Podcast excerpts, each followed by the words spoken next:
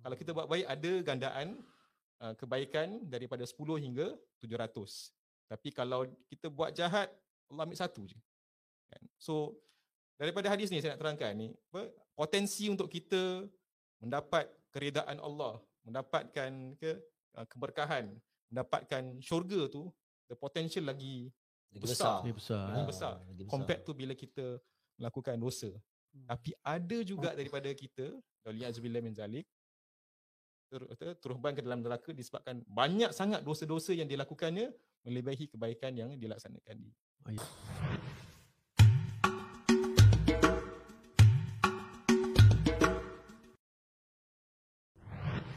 Bismillahirrahmanirrahim. Assalamualaikum warahmatullahi wabarakatuh. Alhamdulillah kita bertemu sekali lagi dalam rancangan The Malam Jumaat Show episod terbaru. Ia juga dikenali sebagai TMJS, rancangan yang dianjurkan oleh Persatuan Muhammadiyah iaitu persatuan yang giat dengan kegiatan-kegiatan dakwah, pendidikan dan kebajikan. Untuk maklumat lanjut, anda boleh melungsuri ke lelaman muhammadiyah.org.sg atau boleh kunjung ke Facebook kami, Instagram, YouTube dan juga Spotify. Dan alhamdulillah pada malam ini kita akan lanjutkan dengan topik yang sangat mungkin insya-Allah lah sangat menarik dan hos anda pada malam ini saya Ustaz Khairul Kamal. Dan saya juga Ustaz Hafiz Zainul dan saya akan menemani Ustaz Harul Kamal untuk program malam ini insyaAllah. Insya-Allah. Dan tetamu kita pada malam ini, uh, dia bukan calang-calang orang, dia adalah orang yang memang dekat-dekat hati Muhammadiyah ni iaitu Al-Fadil Ustaz Azri Azman. Eh. Ustaz Azri Azman ni dia merupakan uh, Presiden Persatuan Muhammadiyah dan dia adalah salah seorang yang disegani di sinilah masya-Allah. Apa khabar Ustaz? Alhamdulillah sihat semua, sihat semua eh. Alhamdulillah masya-Allah. Eh, Alhamdulillah. Alhamdulillah. So Ustaz, mungkin kita boleh mulakan dengan Ustaz berkongsikan sikit mengenai perkembangan uh, di Muhammadiyah ini supaya orang lebih tahulah mengenai apa yang kita lakukan di sini insyaAllah. Okey. Ya, uh, kalau Muhammadiyah insya-Allah alhamdulillah adalah banyaklah usaha-usaha dan aktiviti yang kita sedang laksanakan yang mungkin juga akan laksanakan khususnya selepas the, dah ada easing measure sekarang kan. Uh, semua dah boleh open, kita dah mask off, so banyak aktiviti yang kita boleh uh, buat, usahakan uh, cuma itu perkembangan Muhammadiyah lah kan. Kalau saya sendiri pun dah berkembang sikit kan dari segi saiz uh, sebab dah dah banyak apa dah banyak undangan untuk attend acara-acara sebagainya. So, lah banyak makan lah. Uh, jadi itu yang nak kena jaga sikit lah. Perkembangan yang saya harap perkembangan yang mungkin kalau tak kalau tak dijaga akan jadi perkembangan yang tidak baik. Berkembang lagi Ya, Ustaz. Eh? berkembang. Saya rasa uh, bukan hanya sekadar makan eh, makan apa dekat Singapura, kita pun dah boleh makan angin eh. Wah, betul. Kita dah boleh makan angin, dah boleh pergi, dah boleh pergi macam-macam tempat kan. InsyaAllah. Hmm, InsyaAllah. Pemandangan kita tengah berbual pasal makan ni, Hmm. uh, kita biar makan tak mau asyik main makan je. Uh, kadang-kadang kita dah selera makan tu kan. Hmm. Makan pun tak ingat dunia kadang-kadang. Ah. Ha. Jadi pada masa yang sama lah eh, kita bila makan ni ha, jagalah pemakanan kita, jaga keselamatan kita. Lagi-lagi sekarang COVID tengah on the rise kan. Ha, mudah-mudahan Allah Subhanahu Wa Taala uh, menjaga kita semualah insya-Allah. Dan insyaAllah topik kita pada uh, pada kali ini uh, iaitu dosa tetap dosa dan sebelum kita lanjutkan kita punya perbincangan uh, kita inginkanlah penonton yang di luar sana muslimin dan muslimat yang dirahmati Allah Subhanahu Wa Taala supaya kita supaya anda lah eh supaya anda follow kita punya Facebook. Dan jangan lupa like and share. Kemudian bagi yang menonton di YouTube pula jangan lupa subscribe uh, Muhammadiyah SG jadi mungkin Ustaz boleh Ustaz Hafiz boleh share tentang apa topik kita yang nak kita nak sampaikan sebenarnya. Boleh boleh insya-Allah. Tapi topik dia macam UV juga eh, topik tetap dosa tetap dosa eh. Ha, tapi itulah insya-Allah kita akan kongsikan sinopsis dia pada malam ini. Okay, so basically apa yang kita lihat uh, kita sedang berada di era uh, social media di mana kadang-kalanya dia ada kebaikan dan keburukan dia lah. Hmm. Uh, jadi antara kita lihat uh, perkara yang berlaku di social media ni, orang ni dia senang untuk nak menzahirkan kesalahan yang dilakukan. Ah, Dia tunjukkan, dia tunjukkan eh. ah, maksudnya kalau dia post mesti orang nampak apa apa dia post. Hmm. Ah, jadi kadang-kadang mungkinlah wallahu alam dia niat baik ke sebaliknya ke tapi apa dia menzahirkan benda dia buat tu orang semua akan memandang. Jadi apa lagi-lagi bila berlakunya benda-benda viral, bila orang buat benda yang kita lihat seperti benda yang salah dan sebagainya, tentunya orang akan lekas menghukum lah. Uh, orang akan nak tegur dan sebagainya. Cuma cara apabila orang tegur tu, dia ada cara yang berbeza kan. Ada yang tegur secara private, Alhamdulillah. Ada yang tegur dekat status ke, dekat komen ke. Tambahan pula ada juga yang tegur sampai you know dia kasihkan tuhmahan-tuhmahan, you know, kata-kata yang kesar dan sebagainya. Uh, jadi ada yang kurang etika dan beradab dia lah. Uh, jadi mungkin setengah daripada kita, kita sampai terlupa yang kita ni sebenarnya pendosa juga. Eh, kita sangat fokus dekat orang. Jika Hmm. kita pun kita macam orang kata apa, uh, biar fokus kat orang je lah. Uh, sehingga kan kadang-kadang kita cakap uh, benda-benda dosa kecil ni tak apalah, tak kisah kan. Allah akan maafkan. You know, sampai sa- ke satu tahap di mana kita buat dosa-dosa besar pun, kita rasa benda tu dah di-normalize kan. Normal eh. Tak rasa yang tu tu yang kita Salah buat besar. tu dosa besar Ah. di sisi Allah Subhanahu Taala. Betul. Pasal dia dah jadi benda normal. Hmm. Ah, jadi Ana tak tahu eh kenapa jadi macam gini eh. Ah, mungkin ada daripada setengah orang yang mengatakan you know, at least aku buat dosa, aku tak hipokrit apa. Ah, aku buat dosa biar orang tahu lah. Aku tak sembunyi-sembunyi dan sebagainya. Ah, jadi mungkin ni ah, soalan yang kita nak tujukan kepada Ustaz Azri eh. Mungkin Ustaz boleh kongsikan macam pemikiran macam ni adakah dia bernas ataupun mungkin dia salah faham dari segi erti dosa, definisi dosa tu tersendiri insyaAllah. Bismillahirrahmanirrahim. Alhamdulillah wassalatu wassalamu ala Rasulillah wa ala alihi wa sahbihi man tabi'ahu wa wala. Uh, topik dosa ni topik yang berat. Course berat kenapa? Kita sedang berbicara tentang diri kita sendiri kan. Sebab kita saya rasalah kita semua uh, patutnya mengaku bahawa paling-paling pun setiap hari ada dosa yang kita kita lakukan yang ataupun kesilapan yang kita laksanakan. Hmm. Uh, jadi perlu kita ketahui mungkin uh, ialah isu dosa ni pengertian dosa ni dengan kalau boleh dengan lebih mendalam lah. Kalau kita nak faham tentang pengertian dosa ni uh, selalunya dosa dalam bahasa Melayu kan. Uh, kita kalau kita takrifkan dosa tu yang biasa mungkin kita pergi kamus ke apa ke kita ambil uh, dis- defini- definasi lah. Uh, dosa ni perbuatan yang melanggar uh, yang melanggar hukum agama atau tak uh, perbuatan yang melanggar hukum uh, Tuhan ataupun agama. Hmm. Uh, juga boleh di uh, apa tu di, diterangkan sebagai uh, perbuatan yang another another definition perbuatan yang, yang melanggar prinsip-prinsip moral. Okay. Uh, so tadi macam ada agama kan kalau kita agama kita Islam Hmm. uh, yang kita beriman kepada Allah Subhanahu Wa Taala so kita been guide by perbuatan yang melanggar aturan Allah Subhanahu Wa Taala dan aturan Islam. Uh, tapi kalau juga mungkin yang yang mungkin dia tak attach to agama ke apa belief apa-apa yang dia rasakan melanggar prinsip moral pada pendapat dia dia apa dia pada pada dia adalah dosa lah kan tapi saya suka untuk quote daripada definisi yang di, di diterangkan oleh Nabi sallallahu alaihi wasallam. Dalam sebuah hadis riwayat Muslim Nabi terangkan uh, dosa adalah apa yang menimbulkan keresahan di jiwamu dan kamu benci ia dilihat manusia. So perbuatan yang kita rasa tak senang, tak sedap untuk kita kita buat uh, dan dalam masa yang sama juga kita kalau buat kita ia kita benci ia dilihat manusia.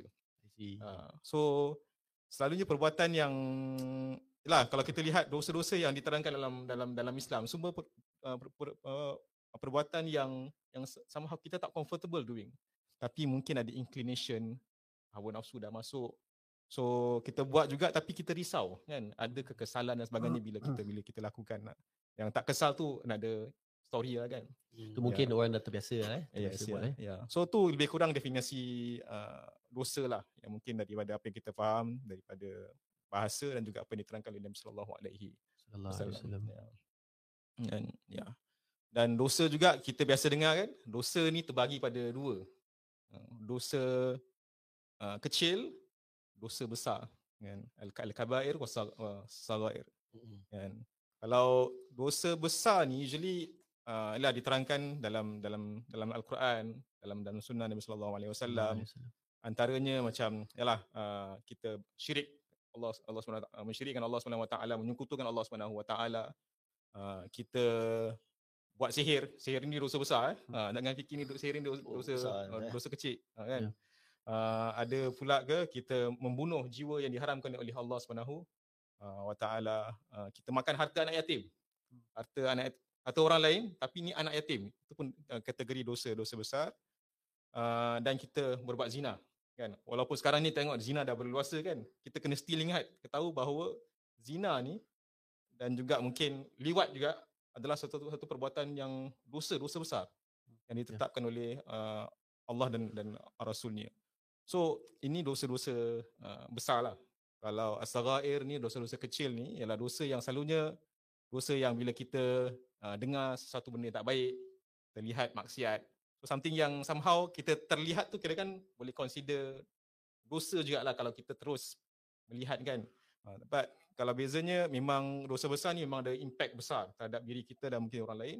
Dosa kecil dia mungkin something yang yang kita apa uh, uh, terlihat dan terdengar hmm. Tapi kalau kita ber, kita berterusan lakukannya dia akan compile lah jadi dan kita enak lakukannya kita lihat dah dah, dah mula-mula kita tengok maksiat tu kita tertengok tapi kalau kita dah enjoy tengok kan uh, nak pandang lagi nak pandang lagi jadi jadi satu apa tu dosa yang been compile dan akan ada impact lah terhadap timbangan uh, amal kita dan juga uh, terhadap peribadi kita lah. Yeah. So sebaiknya bila part hmm. dah kita dah ternampak benda tu eh, kita nak kena put the stop lah eh. Ya, yeah, yes. Uh, mula hmm. istighfar, ta'awun dan sebagainya. Yeah, yeah. Cuma kadang-kadang uh. kalau kita tengok kalau kita tengok dekat Instagram atau TikTok, sekarang dah ada TikTok kan.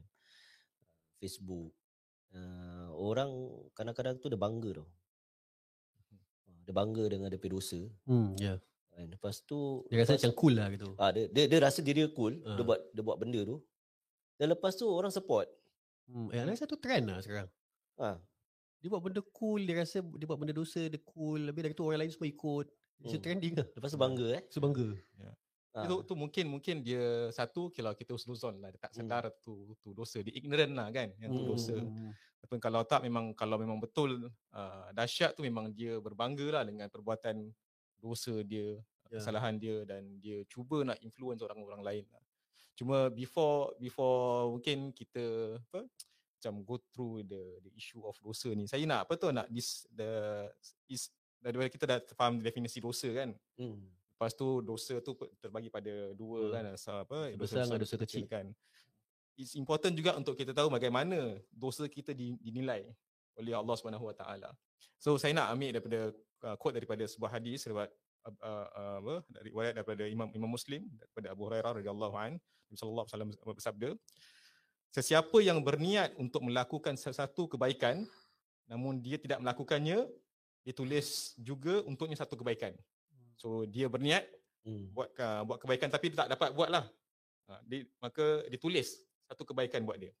Sesiapa yang berniat melakukan kebaikan lalu dia melakukannya ditulis untuknya 10 kebaikan sehingga 700 gandaan. Hmm. So different kan? Hmm. Uh, tadi kalau niat buat baik apa? Uh, somehow ditulis ditulis kebaikan dia. Kalau dah dah, dah berniat dan terus lepas tu dia dia buat dia kebaikan buat. tersebut, dia tak kira satu. Terus dia ambil 10. Masya-Allah. 10 sampai 700 kali gandaan lah berikut dasar keikhlasan dia. Hmm. Uh, situasi konteks dia dan struggle dia dan apa yang juga diletakkan apa tu di, di memang dah dah diterangkan oleh Allah Taala kan apa ganjaran gini berapa kali ganda kalau solat solat jemaah berapa kali 27 ah, kan hmm. 27 uh, uh, so dah ada gandaan yang ditetapkan lah. Cuma seterusnya Nabi wasallam uh, terangkan sebaliknya sesiapa yang berniat melakukan kejahatan namun dia tidak melakukannya tidak akan ditulis sebarang kejahatan untuknya. Berbeza dengan kita nak kita buat baik, eh, kita berniat baik, diambilkan dan diberikan satu pahala, tapi bila kita berniat buat jahat tapi kita tak buat, tak dikira kejahatan dia dan niat tu kirakan macam kena padam lah macam itu. Masya-Allah. Dan jika dia melakukannya, barulah ditulis. Ditulis berapa? Satu kejahatan untuknya. Uh, so tak ada gandaan. Kalau kita buat baik ada gandaan uh, kebaikan daripada 10 hingga 700. Tapi kalau kita buat jahat, Allah ambil satu je. Kan? So, daripada hadis ni saya nak terangkan ni, apa, potensi untuk kita mendapat keredaan Allah, mendapatkan ke, uh, keberkahan, mendapatkan syurga tu, the potential lagi, lagi besar. Lagi besar. Lagi besar. Ha, lagi besar. Compared tu bila kita melakukan dosa.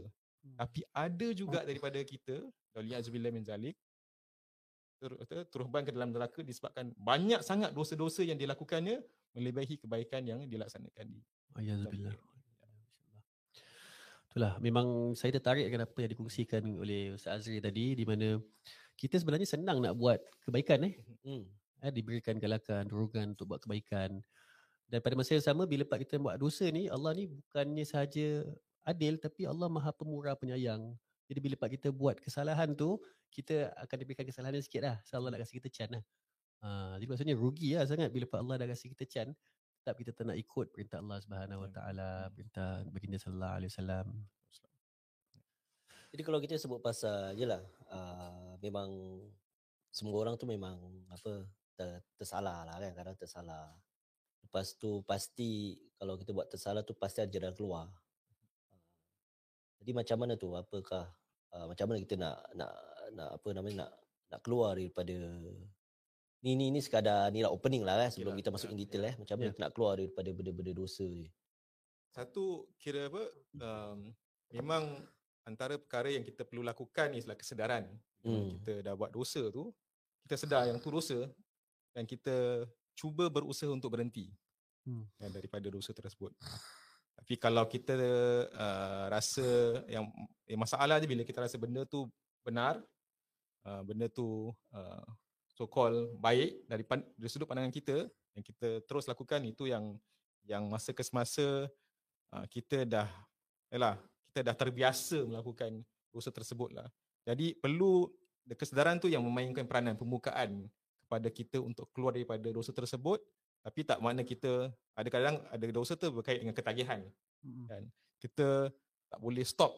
Okay, kita terus sedar terus terus mungkin uh, stop kat sana. Hmm. tapi mungkin proses lah proses di mana dia nak kena ha- hadapi isu ketagihan isu ketagihan juga isu kesihatan dan sebagainya kan. So kena apa kena ada proses tapi kesedaran tu dah ada alhamdulillah dah dah dah, dah baiklah Ya, and maybe I nak tambah sikit. Hmm. So macam let's say kita memang uh, secara lumrahnya eh nanti kita akan ada thoughts that running through our mind kan. Uh, jadi pada Ana pentingnya untuk kita nak menjaga hati kita dan pada masa yang sama menjaga pemikiran yang kita hadapi itu untuk tidak melayaninya. Uh, Yes. so kalau kita dah mula untuk nak layan, uh, habislah kita bukakan pintu-pintu yang lain untuk nak membuatkan benda-benda yang kita baik kan. Hmm. Uh, so insyaAllah bila part kita dah mula untuk nak stop, mula dengan istighfar, mula dengan ta'awud, insyaAllah dia akan lebih membantu kita untuk nak kurangkan.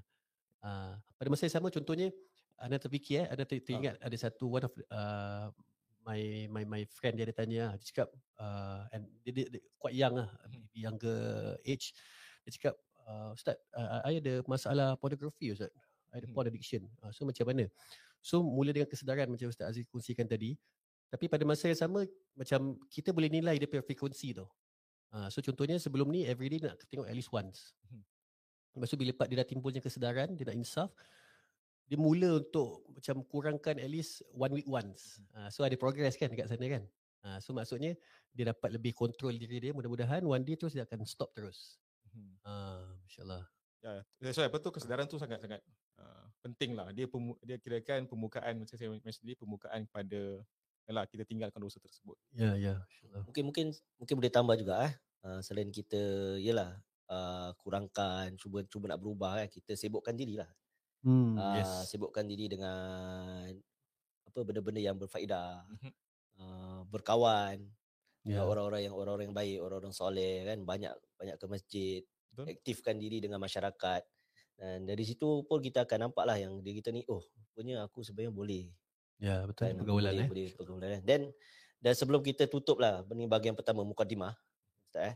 Apa hikmah ni kalau kita tahu dosa? Hikmah dia apa?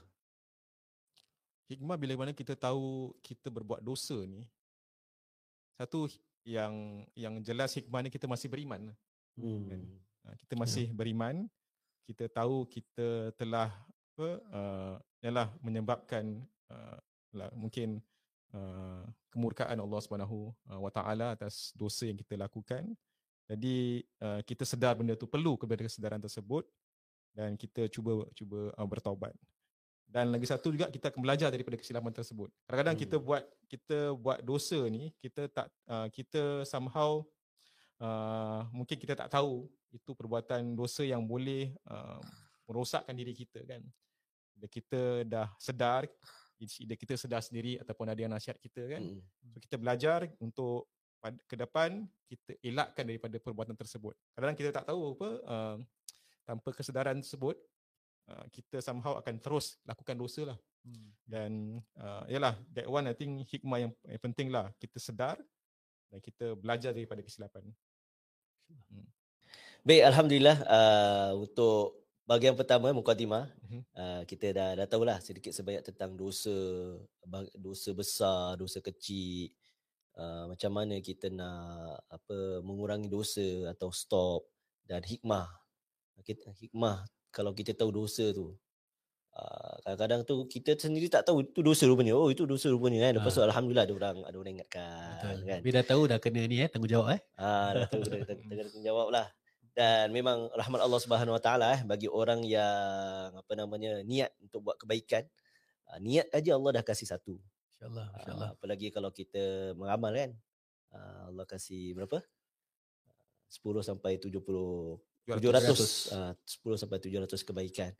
Ah, kalau orang yang nak lakukan dosa ah, dia dia tak dapat. Dia dia cuma niat dia je. Mhm. Tapi kalau dia buat maknanya dia cuma dapat ah, satulah. Satulah. Hmm. Kalau dia, dia dia tak buat, dia tetap diberikan ganjaran kan. Hmm, insya-Allah. Jadi kita sambung dengan bahagian kedua insya-Allah.